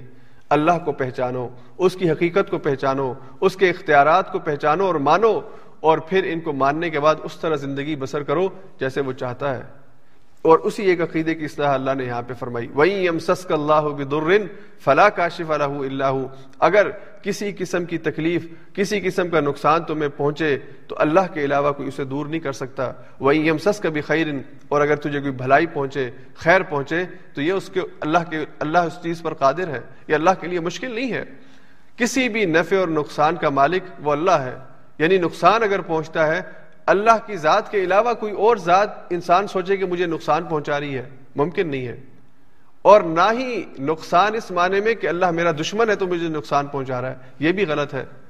اگر مجھے نقصان پہنچتا ہے، اگر مجھ پر آزمائش اور تکلیف آتی ہے، تو یہ تکلیف اللہ کے اذن سے ہے۔ ہاں اس میں میرے لیے امتحان ہے کہ میں صبر کروں۔ میرے لیے سیکھنے کا موقع ہے کہ میں اپنے آپ کو ٹھیک رستے پر لے آؤں۔ مجھ سے کہاں پہ غلطی ہوئی ہے؟ کس وجہ سے یہ امتحان آ گیا ہے؟ مجھے اپنا جائزہ لینے کی ضرورت ہے۔ اللہ ظالم نہیں ہے کہ اللہ بلا وجہ کسی کو نقصان پہنچے یا پکڑے۔ بلکہ اللہ اپنے نیک بندوں کو امتحانوں کے ذریعے آزماتا ہے کہ جو ساری زندگی سجدوں میں، ساری زندگی عبادت میں، خدمت میں گزارے، اس کو بھی اللہ تعالیٰ امتحان میں آزماتا ہے کہ امتحان جب آئے گا تو دیکھتا ہوں کہ کیا رویہ ہے اس کا۔ حضرت ایوب علیہ السلام کے حوالے سے آگے ذکر آئے گا حضرت ایوب کو اللہ تعالیٰ نے جسمانی طور پر بہت سی امراض اور بہت ہی خطرناک قسم کے امراض ان کو لاحق ہوئے۔ اب وقت کا نبی ہے۔ اللہ کا برگزیدہ بندہ ہے۔ حضرت ایوب نے کبھی شکوا نہیں کیا۔ اے اللہ، تو نے مجھے بیمار کر دیا ہے۔ اللہ، میں نے کون سا گناہ کیا تھا کہ تو نے مجھے بیمار کر دیا ہے؟ اللہ، مجھے ہی بیمار کرنا تھا۔ جیسے ہمارے ہاں بعض دفعہ نوزب اللہ بعض لوگ کہہ دیتے ہیں، کسی کا باپ بیمار ہو نا وہ بےچارا پانچ سال چار پائی پہ پڑا رہے۔ تو یہ بات کہتے ہیں لوگ کہ میرا باپ ہی ملا تھا جس کو بیمار کرنا تھا۔ کسی کی ماں بیمار ہو جائے یا وہ خود اس کا بیٹا بیمار ہو جائے، تو یہ یہ یہ کفری بات ہے جو ہم کہتے ہیں۔ اللہ کے بارے میں غلط بات ہے جو ہم کہتے ہیں۔ اللہ اپنے نبی کو اگر آزما سکتا ہے، تو پھر میں اور آپ کس بات کی مولی ہیں۔ اس لیے اگر نیک بندے پر کوئی آزمائش یا امتحان آتا ہے تو پھر اسے وہاں پر صبر کا دامن تھامنا ہے۔ اور یہی اہل ایمان کا رویہ ہونا چاہیے۔ اللہ کے علاوہ کوئی اور ذات نہیں ہے جو آپ کو نقص... جو کسی کسی طرح سے آپ کے خلاف یا آپ کو نقصان پہنچا سکے۔ نقصان پہنچتا ہے، اللہ کی عزت سے پہنچتا ہے۔ اس کی اپنی ایک تدبیر، اپنا ایک پلان ہوتا ہے۔ اور اسی طرح اگر خیر اور بھلائی پہنچتی ہے، وہ بھی اللہ کی طرف سے پہنچتی ہے۔ اور ان دونوں رویوں کے بارے میں حضور نے فرمایا کہ اگر تنگی اور مشکل اور پریشانی اور بیماری آ جائے تو صبر کا دامن تھامو اور اگر تمہیں اللہ کی طرف سے نعمتیں اور آسائشیں اور راحتیں ملے تو شکر کا رویہ اپناؤ۔ اس لیے کہ شکر کے نتیجے میں اللہ اور نوازتا ہے۔ اس کے بعد اللہ تعالیٰ نے سورہ نام کی مختلف آیات میں اپنی قدرت کا ذکر کیا ہے اور مشکین مکہ کو اور دنیا کے سارے انسانوں کو اللہ نے یہ بات بتائی ہے کہ اللہ کن طاقتوں کا مالک ہے، اللہ کے علم کی کتنی وسط ہے۔ اور پھر اگین دوبارہ عقیدے اور فکر کی اصلاح کے لیے کہ انسان اس حوالوں سے اللہ کے بارے میں کوئی غلط خیال نہ کرے۔ اللہ نے فرمایا، وما من دابت فی الارض ولا طائر يطير بجناحيه الا امم امثالكم ما فرطنا فی الكتاب من شيء ثم الى ربهم يحشرون. زمین کے اوپر چلنے والا کوئی کوئی جانور، زمین کے اوپر چلنے والا کوئی دو پروں والا پرندہ، زمین کے اوپر اڑنے والا کوئی پرندہ، اللہ نے فرمایا کوئی ایسا نہیں ہے کہ جو تم جیسا نہ ہو اللہ امام امسالکم یہ تمہاری طرح کی امتیں ہیں۔ اس کا کیا مطلب ہے؟ اس کا مطلب یہ ہے کہ جس طرح اللہ تمہیں رزق دیتا ہے، اللہ ان کو بھی رزق دیتا ہے۔ جیسے اللہ تمہیں زندگی دیتا ہے، اللہ انہیں بھی زندگی دیتا ہے۔ جس طرح اللہ تمہیں گرمی اور سردی دونوں کی ضرورتوں کو پورا کرتا ہے، تمہاری بھوک اور تمہاری پیاس اس کو مٹاتا ہے۔ ویسے ہی اللہ ان کے لیے بھی مہربان اور رحیم ہے۔ اللہ نے ہر ایک کے ساتھ رحم کا معاملہ فرمایا، ما فرتنا فی الکتاب من شیء ہماری کتاب میں کسی چیز کی کمی نہیں ہے یعنی کوئی نقص نہیں ہے۔ اس کے اندر کسی قسم کی کوئی، آپ کہہ لیں فل ان دا بلینکس نہیں ہے۔ ہم نے ہر چیز لکھی ہوئی ہے۔ ہمارے پاس ہر چیز محفوظ ہے۔ اللہ کے علم کے اندر ہے۔ اور اللہ کے علم کی وسعت کا اندازہ لگائیے۔ آگے آیت نمبر انسٹھ میں اللہ نے اس کو مزید مزید وضاحت کے ساتھ اور مزید کھول کے بیان فرمایا۔ وائندہ مفاتح الغیب اللہ کے پاس غیب کی چابیاں ہیں۔ یعنی غیب کے علم کے خزانے اللہ کے پاس ہیں۔ لا يعلمها الا هو۔ اللہ کے علاوہ کوئی نہیں جانتا اس غیب کے خزانے کو، اس غیب کی چابی کو جو اللہ کے پاس ہے۔ وَيَعْلَمُ مَا فِي الْبَرِّ وَالْبَحْرِ۔ اور جو کچھ بھی اس خشکی پر یعنی زمین پر، اور جو کچھ بھی سمندر کی گہرائیوں کے اندر ہے، اللہ کے علم کے اندر ہے۔ وَمَا تَسْقُطُ مِن وَرَقَةٍ إِلَّا يَعْلَمُهَا۔ اور نہ ہی کوئی پتہ زمین پہ گرتا ہے جو اللہ کے علم سے باہر ہو۔ دنیا میں کتنے ہی لاکھوں کروڑوں درخت ہوں گے۔ ان درختوں کے کتنے ہی پتے ہوں گے۔ ان پتوں کے بارے میں اللہ نے مثال کے ذریعے سمجھانے کی کوشش کی کہ کہیں پہ کوئی پتا گرے تو وہ بھی ہمارے علم سے باہر نہیں ہے۔ اور پھر اللہ نے فرمایا، ولا حبت فی ظلمات الارض اور زمین کی تاریکی کے اندر، زمین کے اندھیرے کے اندر جو دانا ہوتا ہے، جس سے درخت نکلتا ہے، جس سے فصلیں لہلاتی ہیں، وہ بھی ہمارے علم کے اندر ہوتا ہے۔ اس کو کب پھوٹنا ہے؟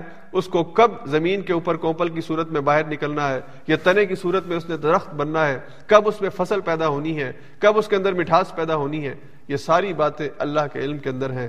ولا رتبن ولا یابسن اللہ فی کتاب مبین۔ نہ ہی کوئی خشکی کے اوپر چیز ایسی ہے، نہ ہی تری کے اوپر چیز ایسی ہے کہ وہ اللہ کے علم سے باہر ہو۔ ہر چیز اللہ کی کتاب مبین میں محفوظ ہے۔ اور پھر اللہ نے فرمایا وہ القاہر فوق عبادی اور پھر اللہ تعالیٰ وہ ہے کہ جو اپنے بندوں کے اوپر غالب ہے، برتر ہے، اپنے بندوں کے اوپر اس کو کنٹرول ہے وہ یورسل علیکم حفظہ اللہ تم پر نگرانی کرنے والے فرشتے بھیجتا ہے۔ تمہاری غیب سے مدد کرتا ہے۔ اللہ نے ہر ایک کے ساتھ فرشتے حفاظت کے مقرر کیے ہوئے ہیں۔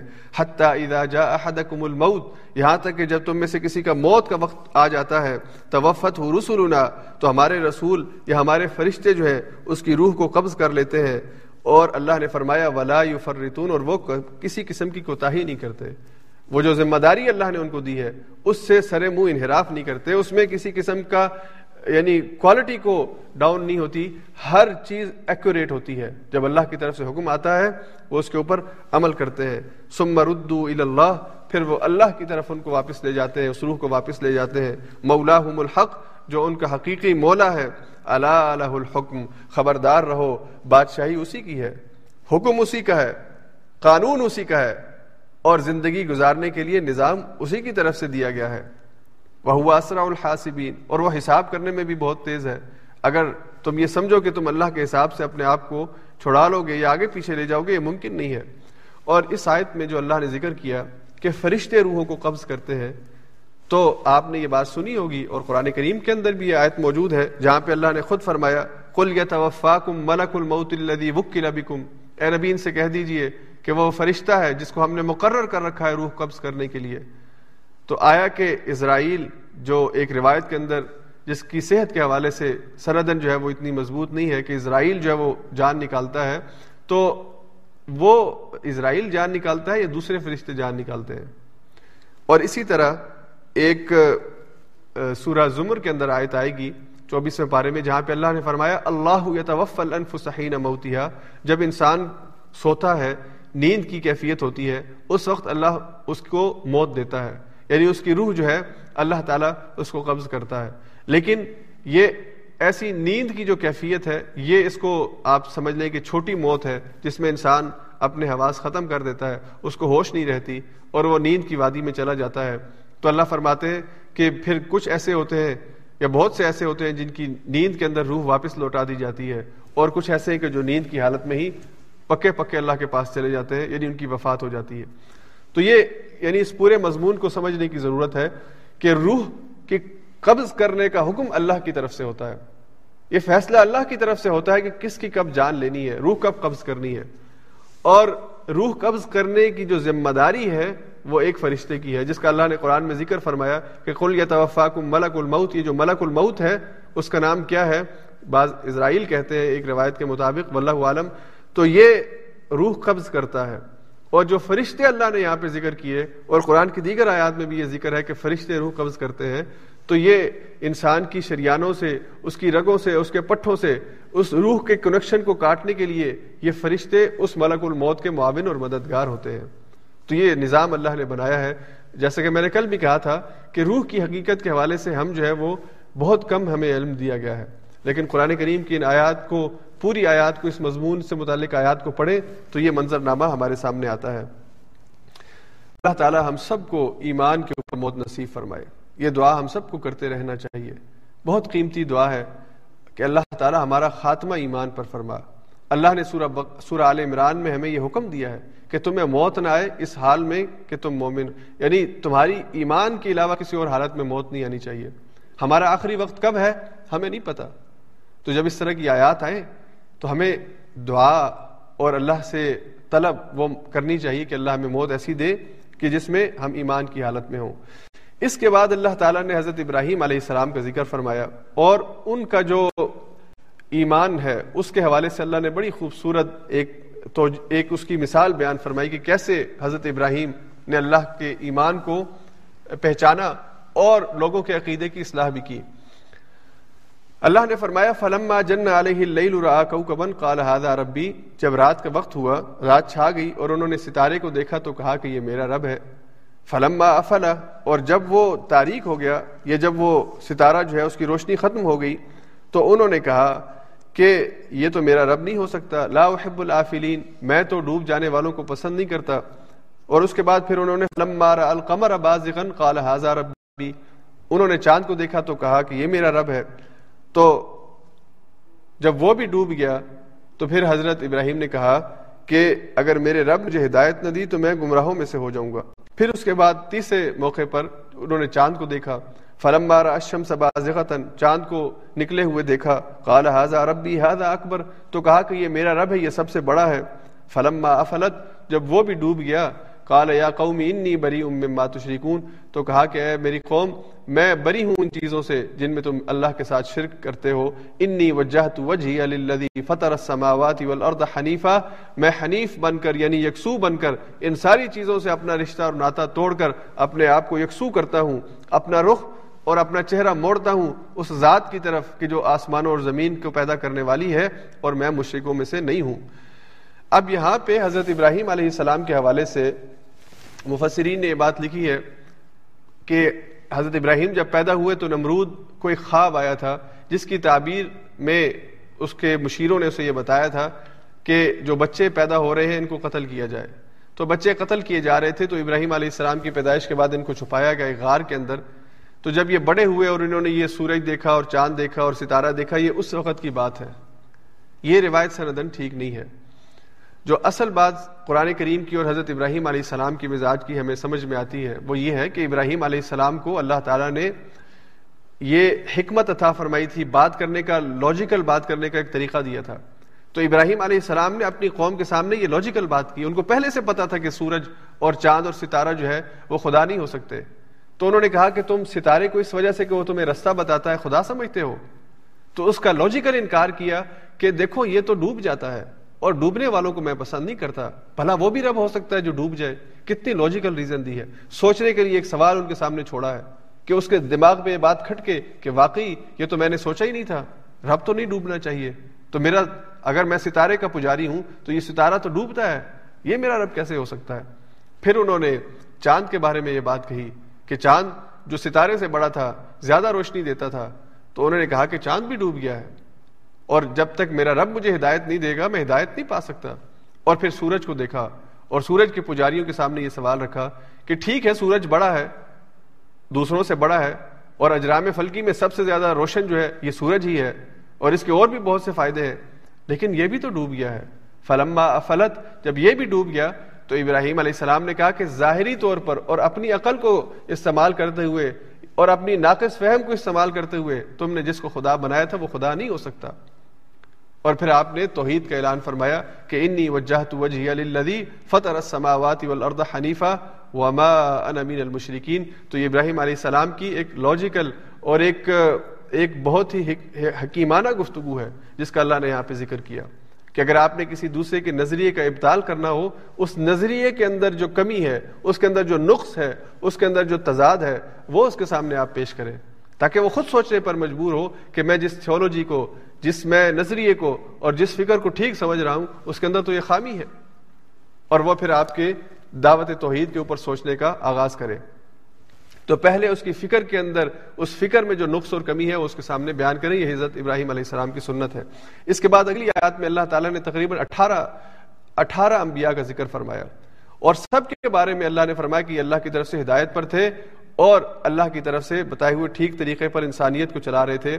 تو اللہ نے فرمایا کہ یہ جو ہدایت ہے جو ابراہیم کو ملی، جو ان اٹھارہ انبیاء کو ملی، اور جس کی طرف جتنے بھی انبیاء سب نے دعوت دی، اللہ نے فرمایا، ذالک حد اللہ یہدی بھی میں یشاء من عبادی۔ یہ اللہ کی طرف سے ہدایت ہے جسے وہ چاہتا ہے، اپنے بندوں میں سے نوازتا ہے۔ اللہ نے حضرت آدم سے لے کر حضور علیہ السلاط والسلام تک جتنے نبی بھیجے، اور ان نبیوں پر جتنے لوگ ایمان لائے، یا قیامت تک حضور پر جتنے لوگ ایمان لائیں گے، جتنے لوگ ہدایت پر آئیں گے، یہ سب اللہ کی مہربانی، اس کی رحمت ہے۔ اور اس پر اللہ کا شکر ادا کرنا چاہیے اور ہم سب کو یہ دعا پڑھنی چاہیے اللہ جعلنا من المہدیین۔ اللہ ہمیں ان لوگوں میں سے بنا دے کہ جنہیں ہدایت دی گئی ہے۔ اس کے بعد اللہ تعالیٰ نے آخر میں پارے کے آخر میں آیت نمبر آٹھ سو، ایک سو آٹھ میں ایک اور اہم ہدایت کی اہل ایمان سے کہا، ولا تسب الذین يدعون من دون اللہ فیسب اللہ عدوا بغیر اہل ایمان۔ تم اللہ کے علاوہ جو دوسرے کسی نے معبود بنا رکھے ہیں، ان کی وہ پوجا کرتے اور پرستش کرتے ہیں۔ ان کو گالی مت دو۔ کیونکہ اگر تم ان کو گالی دو گے تو پھر وہ نتیجتاً اللہ کو بغیر علم کے گالی دیں گے۔ جیسا حضور نے ایک حدیث کے اندر ارشاد فرمایا، ہدایت کی کہ تم کسی کے باپ کو یا کسی کی ماں کو گالی مت دو۔ اگر تم یہ کرو گے تو گویا کہ تم اپنے باپ کو گالی دیتے ہو۔ اس لیے کہ وہ پھر پلٹ کے تمہیں گالی دے گا اور تمہارے ماں یا تمہارے باپ کو گالی پڑے گی۔ تو اللہ تعالیٰ نے دیگر جو انسانوں نے غلط عقائد اختیار کیے، یا کسی شخصیت کو انہوں نے خدا بنایا، اس کے بارے میں بھی اللہ نے فرمایا کہ اس کے بارے میں بھی غلط بات مت کہو یعنی اس کی بےدبی مت کرو، جس سے دوسرے کے جذبات مجرو ہوں، یا وہ اشتعال کے اندر آ جائے اور پھر وہ تمہارے اوپر جو ہے وہی حملہ کرے۔ اس حوالے سے آخری بات میں آپ سے آج کے درس میں یہ کروں گا کہ اللہ تعالیٰ نے ہر مذہبی شخصیت، ہر مذہبی شاعر، جو بھی شاعر ہے، کسی بھی مذہب کے، ان کے احترام کا حکم دیا ہے۔ اور رسول اللہ صلی اللہ علیہ وسلم نے اور صحابہ نے پوری تاریخ کے اندر کبھی اس حوالے سے کسی کو گالی نہیں دی، کسی کی تزہیق نہیں کی، مذاق نہیں اڑایا۔ آج ہمارے دور کے اندر آزادی اظہار رائے کے نام کے اوپر فریڈم آف ایکسپریشن کے اوپر، اس کے نام کے اوپر انسانوں کو یہ کھلی اجازت دی گئی ہے کہ وہ دوسرے کے مذہب کے اوپر تحقیر اور تزلیل اور اس کی بے عزتی کریں۔ یہ دراصل اس بیلنس کو ختم کرنے کی کوشش ہے، جس وجہ سے آج دنیا کے اندر ایک ٹسل اور ایک جنگ بنی ہوئی ہے کہ جو اس فریڈم آف سپیچ کے نام کے اوپر ناؤز باللہ رسول اللہ صلی اللہ علیہ وسلم کے خاکے بناتے اور نازیبا تصویریں بناتے ہیں اور غلط اقدامات کرتے، ان کے جواب کے اندر، پھر ان کے ریئیکشن کے اندر دوسری طرف سے، مسلمانوں کی طرف سے، مسلمان نوجوانوں کی طرف سے غصے کا اظہار ہوتا ہے، جذبات کا اظہار ہوتا ہے۔ تو ہم سب کو یہ سمجھنے کی ضرورت ہے کہ اہل ایمان کو تو قرآن یہ کہہ رہا ہے کہ تم نے کسی کی مذہبی شخصیت کو، کسی کے خدا کو جو اس نے خدا کے علاوہ خدا بنایا ہوا ہے، اس کو گالی نہیں دینی۔ تو اس کا مطلب یہ ہے کہ باہمی احترام تبھی قائم ہو سکتا ہے جب ہم ایک دوسرے کے مذہب کو اس کو گالی مت دیں۔ اس کی مذہبی شخصیت کو یا اس کے خدا کو، جسے وہ خدا سمجھتا ہے۔ باوجود اس کے کہ ہم جانتے ہیں کہ وہ غلط سمجھتا ہے، لیکن ہمیں گالی دینے کا، اس کی بے ادبی اور تحقیر کرنے کا اور تزلیل کرنے کا اختیار نہیں ہے۔ تو اس لیے ہم سب کو قرآن کریم کی ان ہدایات کے ساتھ اپنے آپ کو وابستہ کرنے کی ضرورت ہے اور اگر ہم معاشرے کے اندر ایک ایک محبت کا، ایک رواداری کا اور آپس میں مل کر رہنے کی فضا قائم کرنا چاہتے ہیں، تو قرآن کریم کے ان اصولوں سے ہمیں رہنمائی لینی ہوگی۔ قرآن کریم کی تو ہدایات سارے انسانوں کے لیے ہیں۔ اگر انسان ان ہدایات کو اپنا لے، جیسا کہ کل کے درس میں میں نے کہا تھا کہ اوفو بالعقود، یہ دو لفظ ہے اگر انہی کے اوپر پوری انسانیت عمل پیرا ہو جائے تو انسانوں کے باہمی معاملات اور انسانوں کا ایک دوسرے کے ساتھ رہنے جو رہنے کے حوالے سے ان کے اندر بہت سی اصلاحات ہو سکتی ہیں اور انسان امن سے اور سکون سے رہ سکتا ہے۔ اس دنیا کو ایک ایسا ایک ایسا خطہ بنا سکتا ہے کہ جہاں پہ امن ہو، ایک دوسرے کا احترام ہو، ایک دوسرے کی بات کے اوپر اعتماد ہو اور ایک انسان دوسرے انسان سے تحفظ اور سیکورٹی فیل کرے۔ تو اس لیے اللہ تعالیٰ نے اس قرآن کو جسے اس نے حدل الناس کہا ہے تمام انسانوں کی ہدایت کا ذریعہ کہا ہے، تمام انسانوں کے لیے امن کا پیغام قرار دیا ہے۔ تبھی ممکن ہے کہ اگر ہم ان آیات کو سمجھیں اور ان پر عمل کرنے کی کوشش کریں، اللہ تعالیٰ ہمیں قرآن کریم کے فہم اور قرآن کے ساتھ وابستہ رہنے کی توفیق عطا فرمائے۔ وآخر دعوانا ان الحمد للہ رب العالمین۔